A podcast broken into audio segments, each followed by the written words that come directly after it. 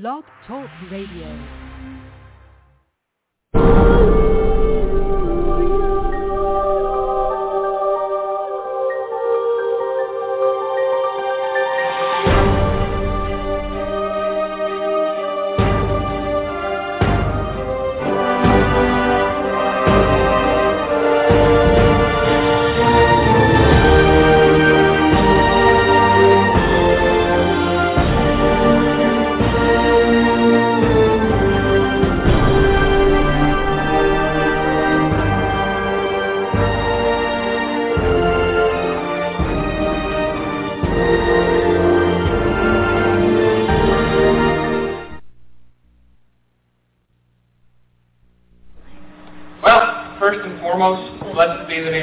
The Father, Christ the Son, and the Holy Spirit.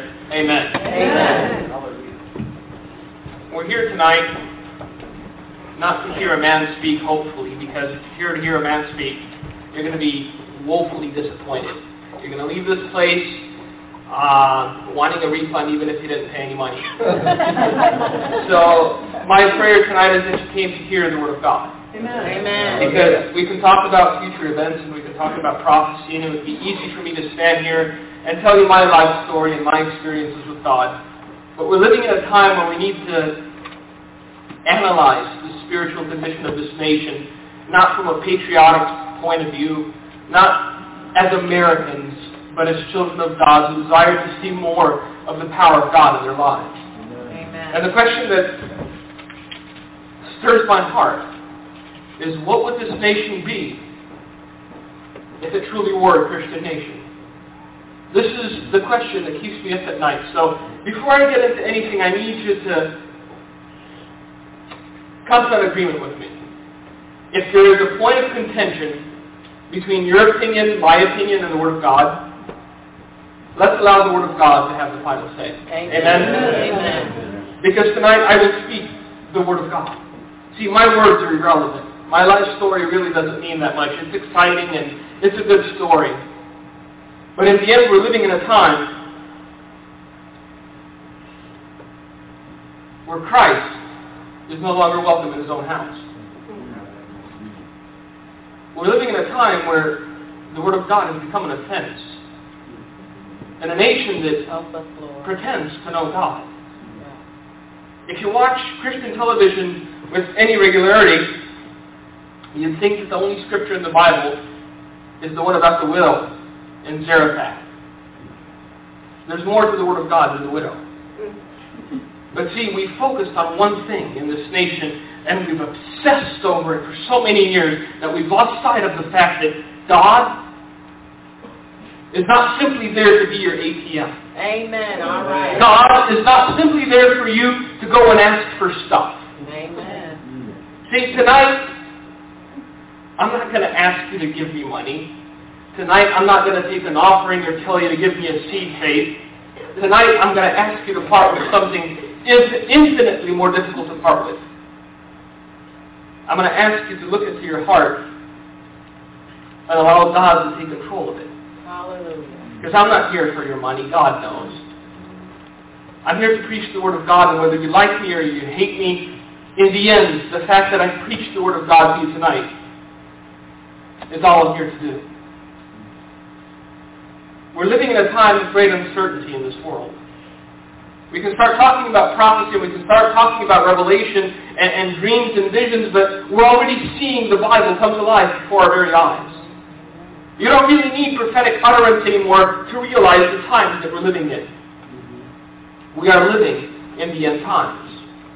Everything that Christ spoke about, everything that John the Revelator saw is beginning to come to pass before our very eyes. And the thing that should concern us more than anything else is the condition of God's house in these times. Because judgment begins in the house of God. I was talking to the pastor about this before the service. See, I'm not concerned with the condition of the world. The world is the devil's already. Our job is to try to pluck as many out as we can. But my concern extends to the house of God. Because if we're living under the illusion that we know the fullness of God, yet we know nothing of Him, when the time comes to stand up, when the time comes to do battle, You know, we love to sing that song, Mighty Warrior Dressed for Battle. Well, we'll find ourselves weaponless and dressed for slumber. Because, see, we've come to believe in an easy faith in this country. A cheap Christianity without sacrifice. A worthless calling where all you have to do is show up one Sunday every year or so and write out a check and everything's okay. But see, there's a difference between the Word of God and the opinions of men. And if tonight we would have advertised this meeting as come and, and plan your finances the Christian way, or how to plan for your retirement biblically, or how to get rich and have everything you ever wanted, 10 steps for God to make you wealthy, this place would be packed out. Yeah. Amen. That's right, it would. But once again, as children of God, we need to realize that the material is the last thing we should be concerned with. It says, seek first the kingdom of God, and all these other things will be added unto you. See, the material things that the Christian world today focuses on so much were simply an afterthought to God. Consider this. See, our expectation of our God today extends only as far as the world's expectation is of theirs. We want stuff. But God says those things, those scraps, those material things, those worthless things are for the dogs.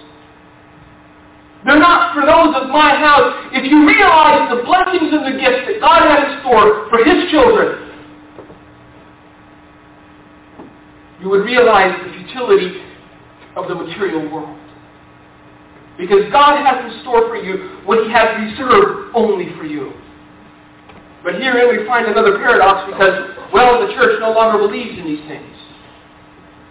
We no longer believe that God can still speak to His people. We no longer believe in miracles. We no longer believe in healing. We no longer believe in dreams and visions and prophecy and speaking in tongues because, well, those things were in the past. When Jesus Christ, the Son of God, was taken up to heaven, he said, I will not let you be orphans, didn't he? Yeah. He said, I will send you the Holy Spirit, and he will be with you and in you for a limited time only. Is that what he said? no. He said, he will be with you and in you until the end of time. See, we're living in the most exciting times that the church has ever lived in the history of the world. The prophets of old would envy you, knowing the times that you're living in. Because they prophesied about the time that you're living in.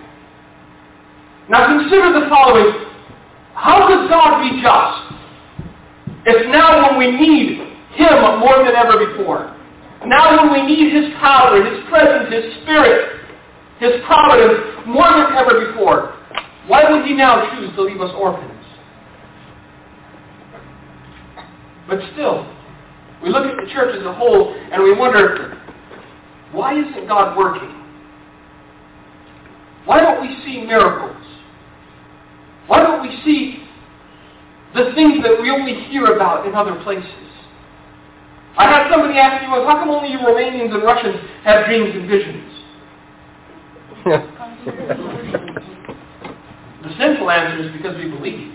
That's right, amen. See, that's the simple answer, but it gets a little more complicated. Go with me to Isaiah. Chapter 59. Because God is not to blame for the spiritual condition of the American church. I should have heard amen. God is not to blame for the spiritual condition of the American church. And if you think the spiritual condition of the American church is fine, then you need to open your eyes just a little bit. It's become a profit-driven heresy. The only thing that we're concerned with in, in much of the church today is the bottom line.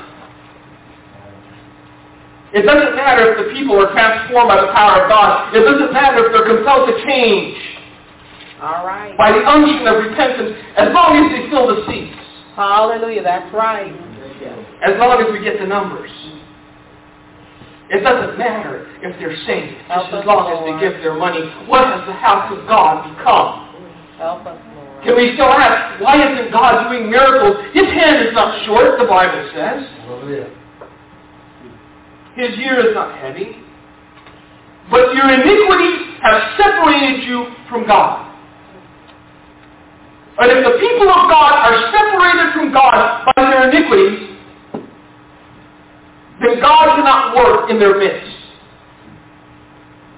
See, although words like righteousness and holiness have become taboo and antiquated in the American church, they're still necessary in order for us to experience the fullness of God's power. I know that the new message of the hour is tolerance. I realize this because we're hearing it everywhere. It doesn't matter what God you pray to. Me and Gina were, were, were watching this on Christian television today. Pray to Buddha, pray to Allah. Jesus still loves you. You're still Yeah. going to get to heaven. Yeah. Oh, help us, Jesus. Whether you're Christian or not Christian. Whether you're a Christian or not Christian, saved or unsaved, God is blind to it all. Yeah. This is what the gospel has become. We've made a business out of the Word of God. And the world sees that we're a power now. The house of God has become a power. The world sees that, hey, these Christians can afford to buy stuff, and they will pander to us because they want to sell us stuff. And yet the Word of God says, come out from among them. Yeah. Be separate. Be set apart. Be different. Because whether you want to believe it or not, dark days are coming upon this earth. Whether you want to believe it or not, days of destruction are coming even upon this nation. And when those days come, it will not matter what denomination you belong to. That's right. It will not matter what rung of the social ladder you're perched upon. It will not matter how much money you gave to my ministry or pastor's ministry or anyone else's. The only thing that will cause the angels of God to stand guard around you and protect you Hallelujah. will be righteousness. Thank you, Jesus. Hallelujah. Hallelujah. These things are necessary now more than ever before. I know that it's an unpopular message. If it was a popular message, I'd have my own TV show.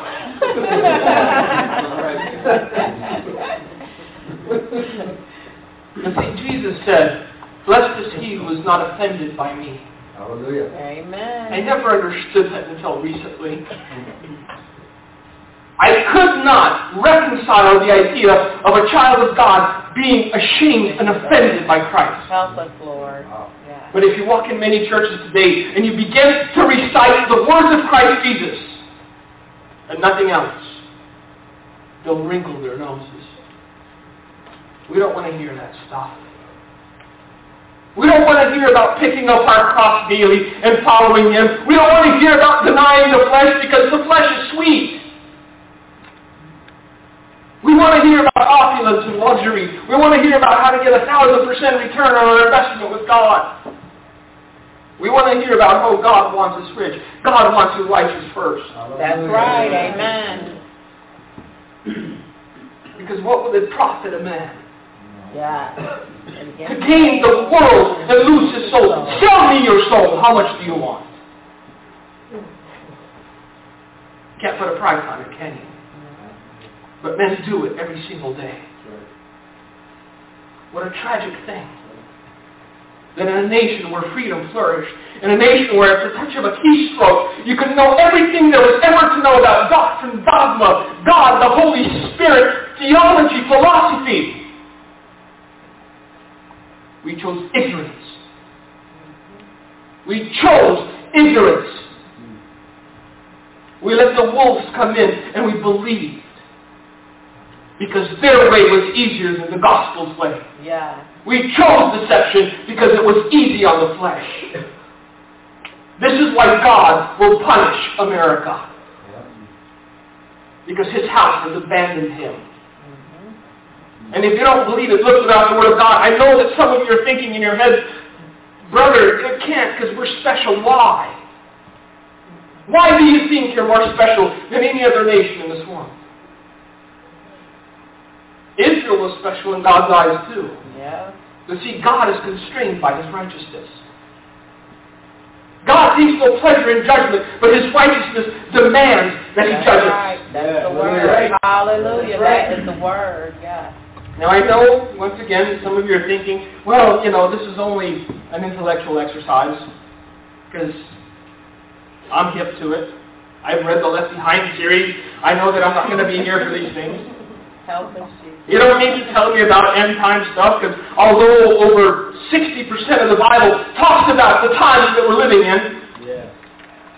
foolishly we do not believe that we will be here for those times.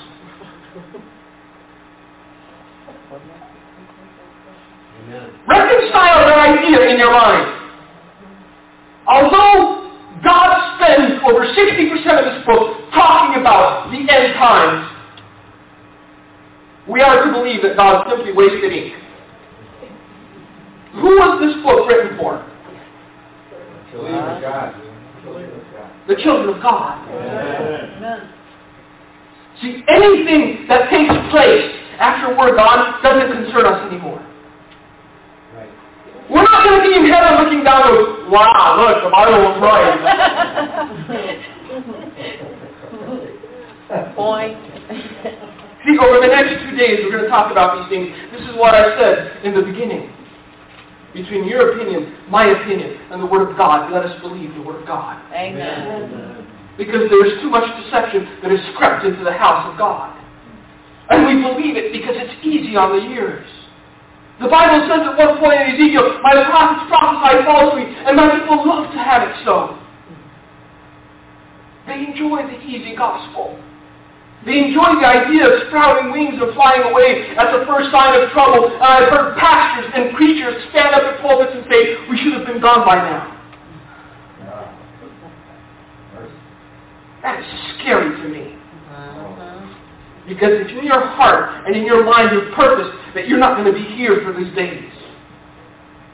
When you see these days from your on out, what will you do? See, I, I, I know that some of us take these doctrines and teachings lightly and, ah, you know, nobody believes it. Yeah, they do. Believe me, people believe it.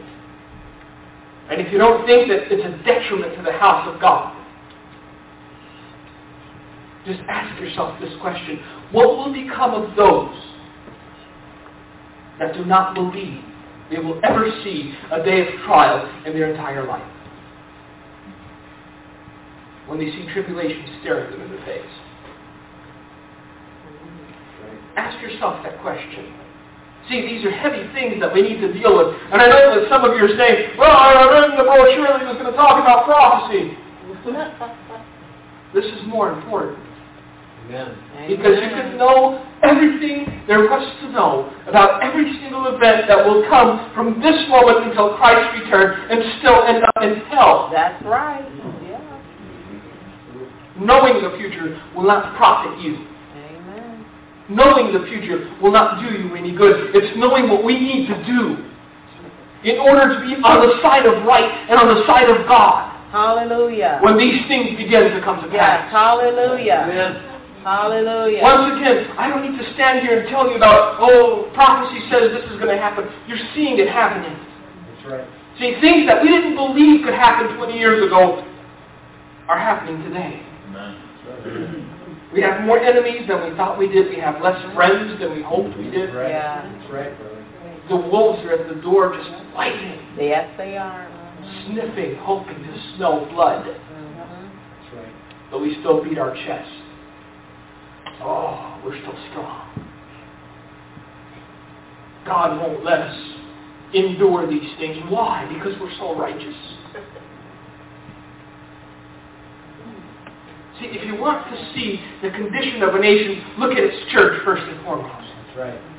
Because God doesn't, judge a nation on the basis of the sin of the nation. He judges the nation on the basis of the sin in the church. Mm. The house of God It's corrupt in America. I've been doing this since I was 12 years old. Over half my life is spent on the road, preaching in churches. And rarely do you find a place that still mentions the name Jesus. That still has something called prayer time. See, we, we've torn down the altar to make room for the Starbucks and the Orange Julius in the lobby. right. We've sacrificed prayer hour for the sake of expedience. We've done away with Bible study because it may be too controversial. Mm.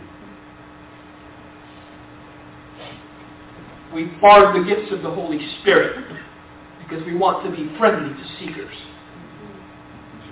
Right. We've abandoned God and His grace. Help us, Lord. And we still beat our chest and say, we are strong and we are mighty. O Laodicea. O Laodicea.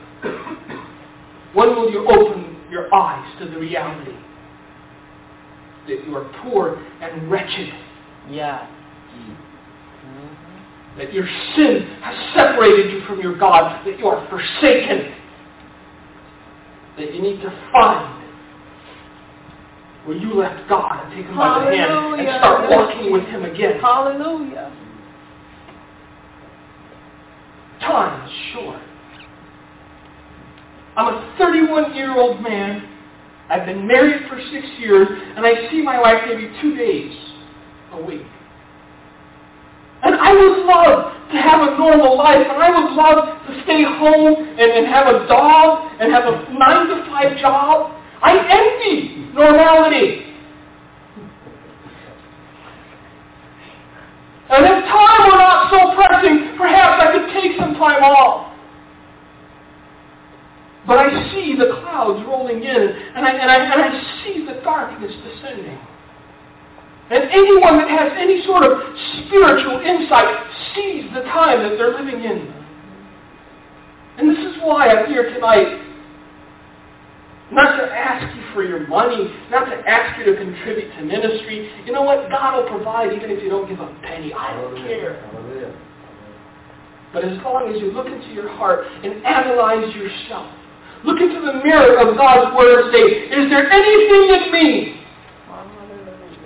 That God needs to extract before He can fill me with His Holy Spirit? Hallelujah. Thank God. If you take the time and ask yourself that question, then I would have done my job well. Hallelujah. Because see, God still needs servants. God still needs disciples. God still needs willing vessels. And it's easy to pass the buck and say, God, find somebody else. Perhaps God wants you. Amen. Let's continue with Isaiah. And your sins have hidden his face from you, so that he will not hear. For your hands are defiled with blood, and your fingers with iniquity. Your lips have spoken lies. Your tongue has muttered perversity. No one calls for justice, nor does any plead for truth. They trust in empty words and speak lies. This is why you're not seeing the power of God in the American church. Because our entire doctrine is a fabrication. There is no foundation to the teachings of spiritualized humanism that we're feeding to the flock today. Yep.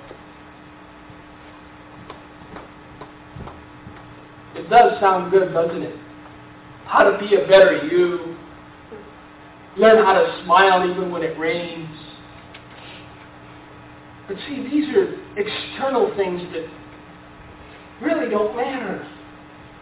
Because when you have God, you're not happy due to your circumstances. You're happy in spite of your circumstances. Hallelujah. That's right. When you have the joy of God in your heart, it's not the big house and the indoor pool and then the fifty thousand dollar pinky ring that will give you reason to smile. It's knowing that the Creator of all that is stands with you. Yes, hallelujah!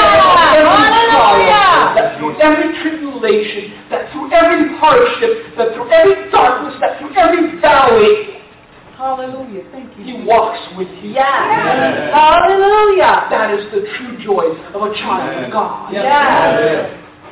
But see, we've limited God with stuff. Hallelujah. You preaching. That's right. Lord, give me stuff and I'll be content. The Hallelujah. world has stuff. Are they content? No.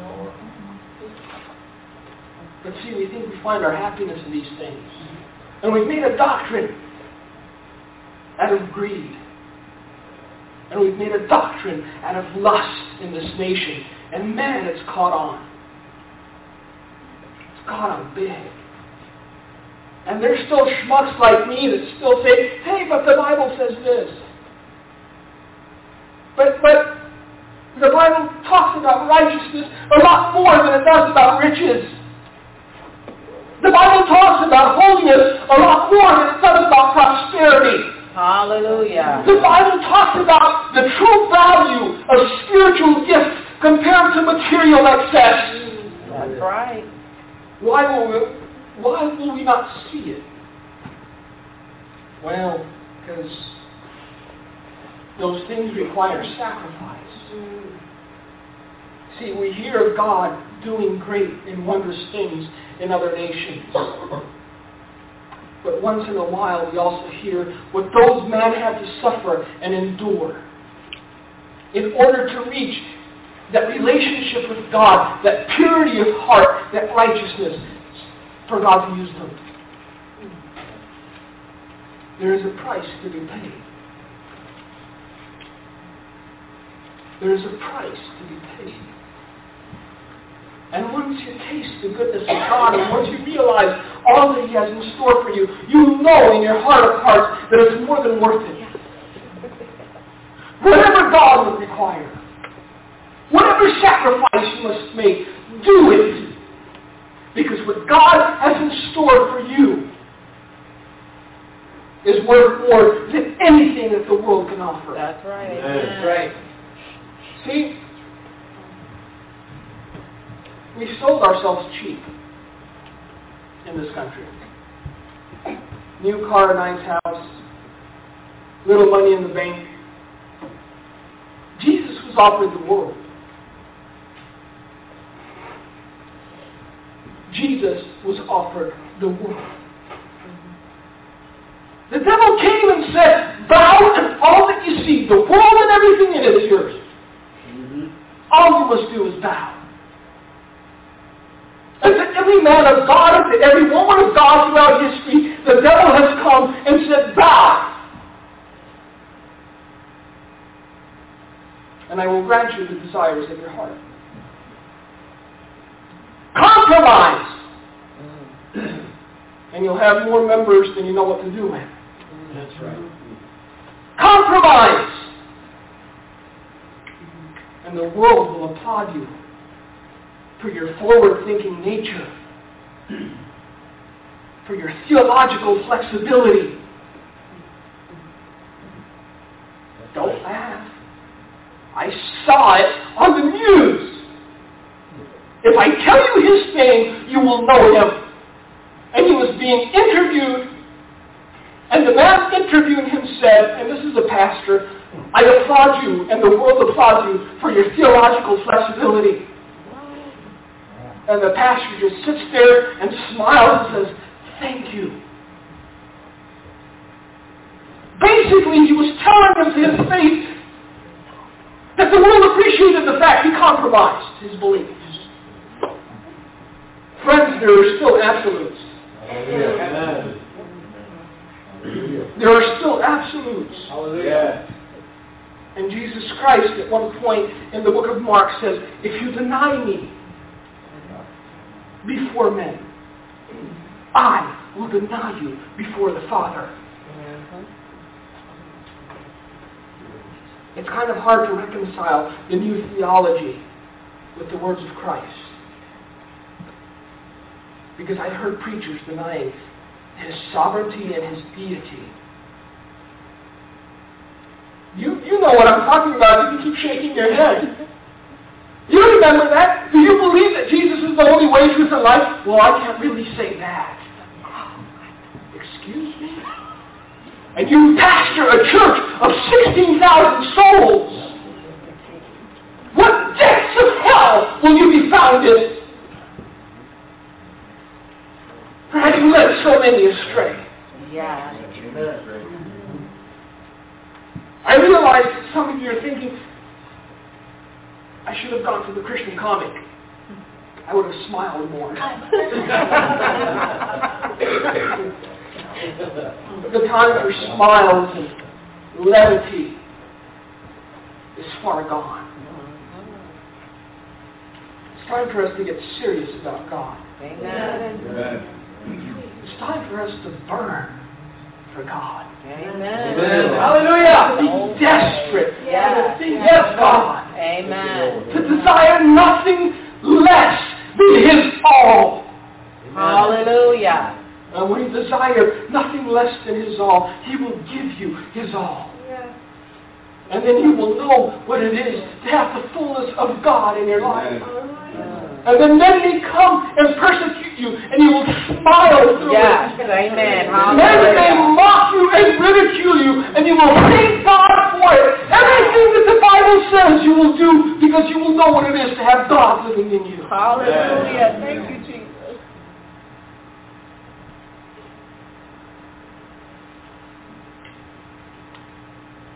I'm sick of living a lie. I don't want the illusion of salvation. That's right. I don't want a glimpse of the power of God. I don't want to live in nostalgic times telling you stories of what I've seen and hearing stories of what others have seen. I want to see the power of God manifest here and now. Hallelujah. Thank you, Jesus. And I know that He is able. Yes, He is. See, I believe in a God of power. I believe in a God of miracles. Amen. And that's all that is required. Believe only. And you will see with your eyes things that you could not even imagine. Verse 9. Therefore justice is far from us, nor does righteousness overtake us. We look for light, but there is darkness for brightness, but we walk in blackness. We grope for the wall like the blind, and we grope as if we had no eyes. We stumble at noonday. We are as dead men in desolate places. See, this is talking about spiritual blindness. This is talking about spiritual death. We grope as blind men. We run and we chase teaching to teaching to teaching, doctrine to doctrine, manifestation to manifestation. That's right.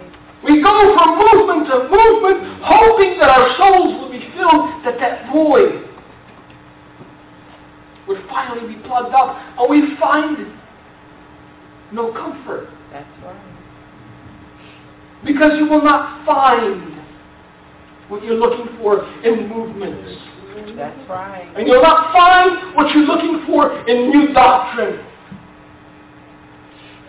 And you'll not find what you're looking for in certain evangelists. You will find what you're looking for on your knees, right. in humility and repentance. That is the only place you will find what you're looking for. But see, we, we, we love to make idols out of men. We love to lift men up and applaud them and praise them. And we love to snicker when they fall. Men will fail you each and every single time, regardless of who they are. Please listen to me. Men will fail you.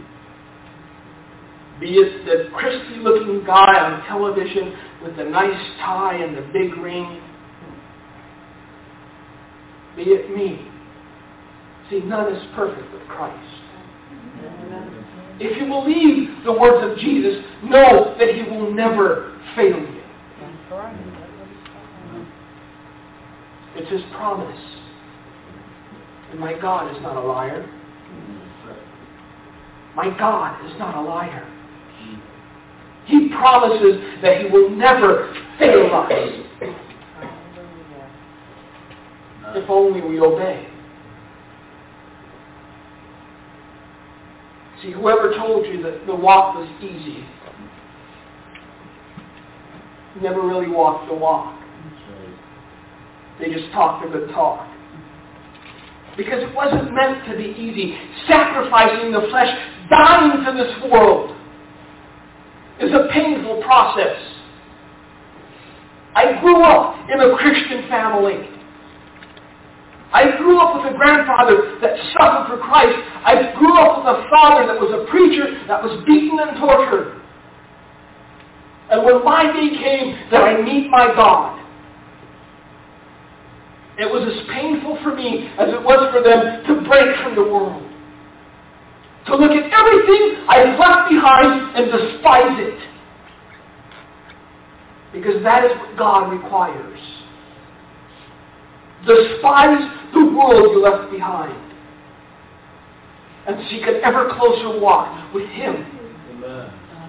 But see, if we keep looking back longingly, if we keep stepping back to see what we left and then move forward again, we'll be stuck in that same place. Amen. That's right. We will never reach that place of maturity in God where God can begin to use us, Yeah. where we become useful vessels in His hands.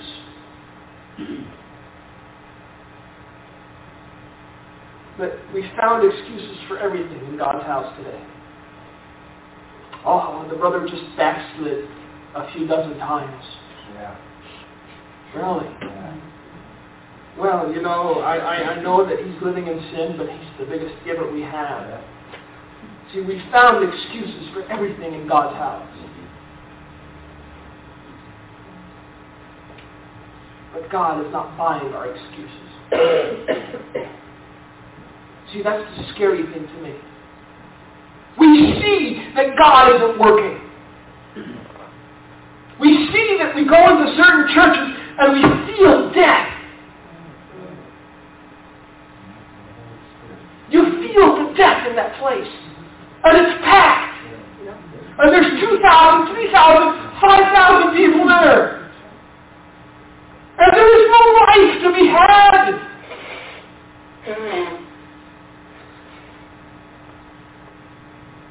And then the pastor gets up and with pride in his eyes and arrogance on his lips, compels the church to go out and fish. It doesn't matter who they are. It doesn't matter what they believe. Just bring them on in.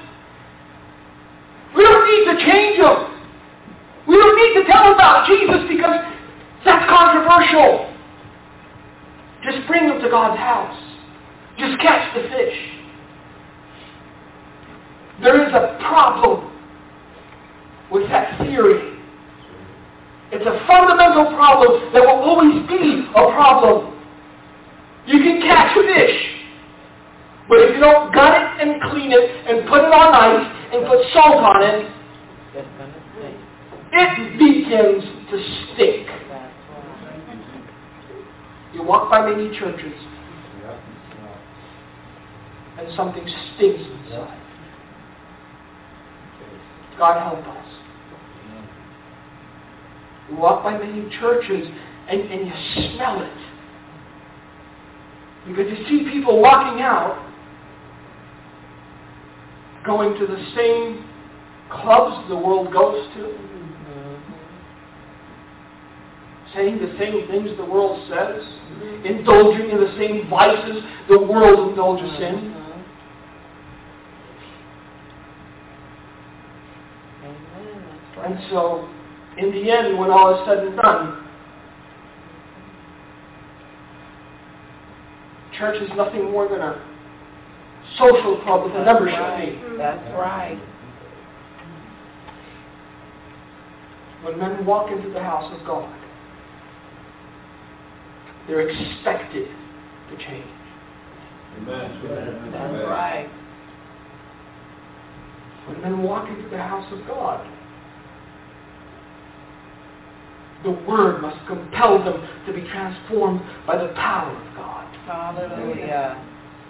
That's what the Bible tells us. Yeah. And if men are not compelled to change when they walk into God's house, then God is not in that house. Yeah. That's right. I've had people leave when they started to hear me preach. I didn't mind. Because I knew what was making them leave. That's right. It wasn't God compelling them to run out the doors. It was their flesh that didn't want to hear. Yeah. That's right. See, the flesh will always resist the spirit. It is the natural way of things. Amen. But our responsibility nonetheless remains that we preach the truth of God's Word That's right. without reservation. And without compromise, and without Hallelujah. excluding the name of Jesus and the word salvation and the words righteousness and holiness. Yeah. Because if we exclude these things, though we may grow in number, we will not grow in life. We will be as dead things, blind and grasping, hoping to find what we left behind, what we sold our souls for.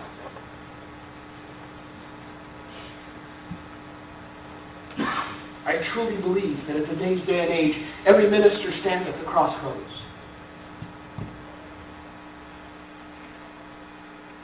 And the choice is left up to them. Do I want quantity or quality? Simple as that. And the path you choose will determine God's blessing on that house. Because it may not be the biggest church, and it may not be the richest church, but all I really want it to be is the most powerful church. That's right. Hallelujah. Yeah. Hallelujah. See, numbers don't matter to God. Mm-hmm. One man that stands with God will vanquish an army of 10,000. One man sold out to God will do more to further the kingdom of God than the church of 16,000 that aren't quite sure if Jesus is the Son of God or not. Amen. Right. Numbers don't matter to God. What matters to God is that we stand before Him and say, Lord, whatever it is that you need of me, whatever you need for me to do to further your kingdom, I will do it joyfully and without hesitation. Hallelujah. Because see, all of us want to serve, but some of us still have that ego inside us we want the big jobs. You know what I'm talking about. Lord, I want to be in ministry, I want to be either an evangelist, a healer, a preacher, or a prophet. Because I know my aptitudes, and that's, that's really all I can do. the book tells us that God is looking for laborers. That's the word. He's not looking to fill management positions. God is looking for laborers. And if all God asks me to do in this life is to come to church every Sunday morning before service and vacuum the place, Hallelujah. All right now. That's what I'm talking about. that I would do it joyfully and I would know that I was walking in my calling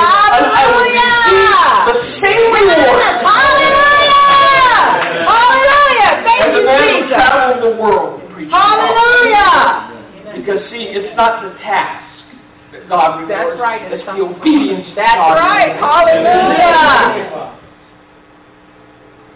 And you know what? It's not an easy job, but the benefits are great. Yes, it is. See, People get excited over foolish things in this world. There's double coupon days, You see all the ladies with coupons.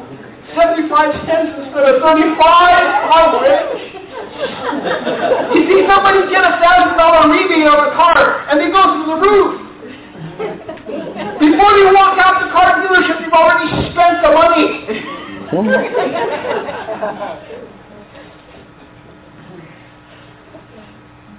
And yet there really isn't much excitement in God's house when God tells us his terms. And they're a lot better than a thousand dollar rebate or double coupon day. That's for sure. That's what Jesus says to each and every one of us that call ourselves children of God is give me your wretchedness, your hypocrisy, your duplicity, everything that you know to be dark and wicked in you. Give me your pain, and give me your burden, and give me your insecurity, and give me your doubt. And in return, I will give you hope. Yeah. And I will give you peace. Yeah. Hallelujah. And I will give you joy. Yes. And you will walk with me all the days of your life. Hallelujah. Thank you. And in the end, for having exchanged all your sin and all your burden for the peace and the joy that I offer. If you can manage to return the robe that I give to you as white as I gave it to you, you will receive a reward beyond imagination. For I will give you eternity in paradise, where there will be no sorrow, where there will be no tear, where no loved ones will simply die and vanish away, Thank you. where there will be no disappointments, where there will be no heartaches, Hallelujah. where there will be no war, where there will be no death, where God Himself will be your life, Hallelujah. where you will walk streets of gold. Yeah. That's a good offer. Yes, it is. Can't beat it. Hallelujah. And yet some of us are still hesitant because we still believe the deception that the enemy has managed to weave, that the world would have something to offer us greater than what God would offer us today. It doesn't. It is an illusion. Because no man has ever looked back on his life and said, I regret coming to God so young. I wish I could have reveled in the world a little more. But almost every single man I've met would say that I regret not coming to God sooner right. Amen. because I was dead. And only when I knew Him did I know what life was. That's right. See, we have reason to rejoice. We have reason to cry out and praise God tonight. Thank Hallelujah. Jesus. In the book of Acts, there was a lame man that Peter and John healed, and he left the about and he praised God. Yes. And he was just lame. We were dead. yes. We were dead. Hallelujah. That's what I'm talking about. We have reason to be thankful. Yes. We have reason to praise God tonight. Yes. We have reason to serve Him. We have reason to diligently seek after righteousness. We have reason to be lights in this world of darkness. We have reason to burn bright for our God. Hallelujah. We have reason. Awesome. Now all we need is to have will. Yes. God can't impose it on us see. I was talking to Gino tonight, and after we watched that thing on television, I said, yeah, you know, some people imagine that Jesus will put a noose around their neck and drag them into heaven. He can't. God cannot drag you or push you into heaven. He simply says, the door is open. Hallelujah. Walk through. He can only take you to the door. He can't make you walk through. And for someone here tonight, you've been standing there staring at that open door for what seems like ages. And every day that passes, you console yourself by saying, well, it was open yesterday, and the day before, the day before. Surely it will be open tomorrow as well. Know this. The Bible tells us that the Master will one day stand up and shut the door. And God forbid that you find yourself outside. You have the opportunity to walk through. Hallelujah. Don't delay. This is for your own soul. Hallelujah. Don't delay. Hallelujah. Because tomorrow is not yours and it's certainly not mine. And I can't guarantee the next five minutes, let alone the next 12 hours. That's right. Do what you must to know that you are in the will of God. Hallelujah. Because whether you're ahead or behind, you're still not in God's will. See, there's a lot of Christians that like to make decisions for God. Whoever this is for, I don't know, but I have to say it because, you know, God tells us to take one step and stop. But as impatient people, we see the direction in which He's pointing us, and we think we can help God out. Mm-hmm. And so rather than take one step, we take 15. And we see a curve in the road and we think logically, that's where we're supposed to be going. See, I've met a lot of people whom God never told to do what they did. I've met a lot of people that have gotten so far ahead of God that they came to a very bad end and then they blamed God for it. See, I met a brother that actually moved to Venezuela because he thought destruction was so imminent that he had to get out of this country, and he believed that God told him. He came back to the U.S., and I met him, and he said, you know what? I sat there, and I think, I, I thought about it, and I realized something. God told me to just go outside to my front door, and I ended up in Venezuela. And when I lifted my eyes to God and said, Lord, what am I doing here? What am I supposed to be doing here? Because you're not speaking to me. He said, God looked down and said, what are you doing in Venezuela?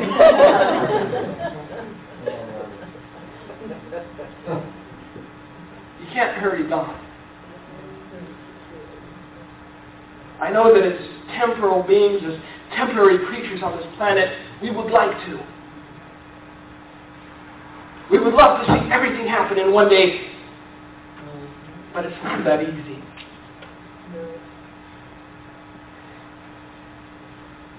In His time,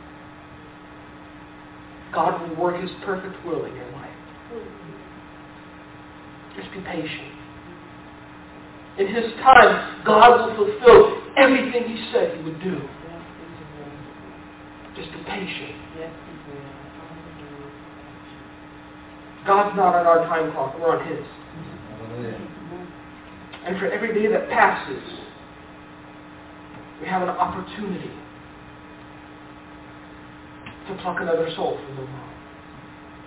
With every day that passes, we have the opportunity to show the world what it is to be a child of God. To have hope in the midst of chaos. To have joy in of hardships. Soon the world will see the difference between those that are children of God and those that are not.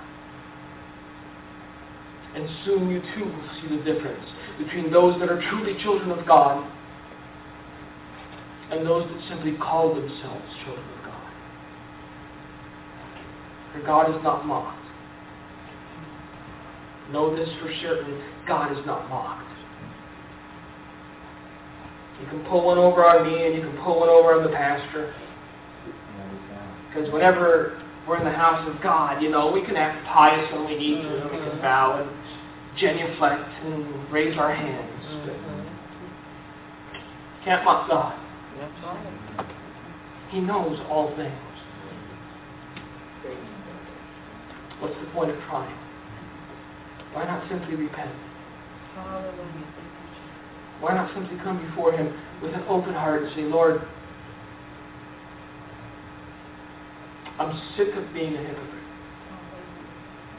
I want you to make me a child of yours. And then you will know what it is to be alive. You will know what it is to have the love of God burning in your heart. You will know what it is to live for a cause greater than yourself. Because when God enters your heart, He makes you greater than the sum of all that you are and all that you ever hoped to be.